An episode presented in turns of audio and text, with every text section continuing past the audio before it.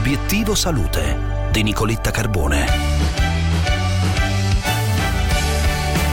Malattie renali di origine genetica. Un algoritmo aiuta a individuarle precocemente.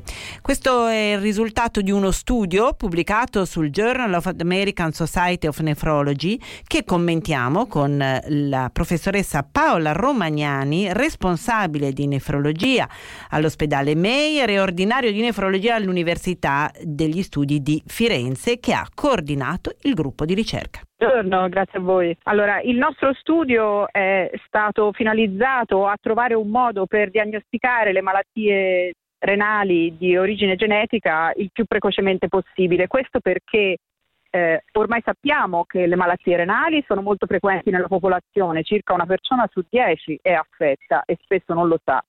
E le malattie genetiche, l'origine genetica di queste malattie è in causa in un terzo circa dei casi. Il problema è che le malattie renali genetiche sono tantissime, negli ultimi anni sono de- ne sono state de- individuate oltre 700 e prese singolarmente sono rare, tutte insieme sono frequenti, quindi la loro diagnosi è una sfida per il medico.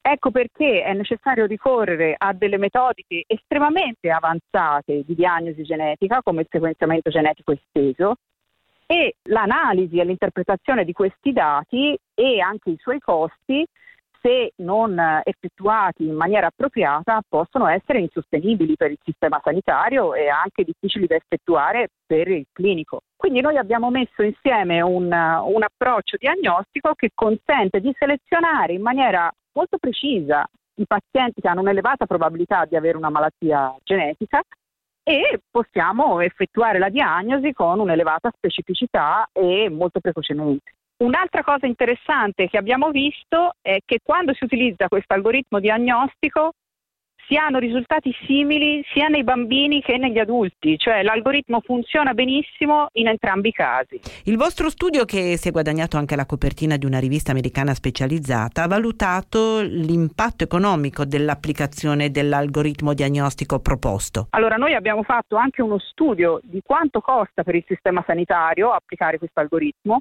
e abbiamo visto che si risparmia circa la metà dei costi che normalmente vengono sostenuti per fare le diagnosi in questi pazienti, perché si fanno diagnosi efficaci e precoci e quindi si evitano le odissee diagnostiche a cui spesso questi pazienti sono sottoposti, proprio perché le diagnosi sono difficili con la medicina tradizionale. Adesso vi lascio a Melog con Gianluca Nicoletti e vi auguro eh, buon ascolto. Intanto vi ricordo che ogni mattina è già a disposizione sulla pagina Facebook di Obiettivo Salute di Radio 24 la nostra video intervista. Vi auguro un buon ascolto e una buona giornata. Un saluto da Nicoletta.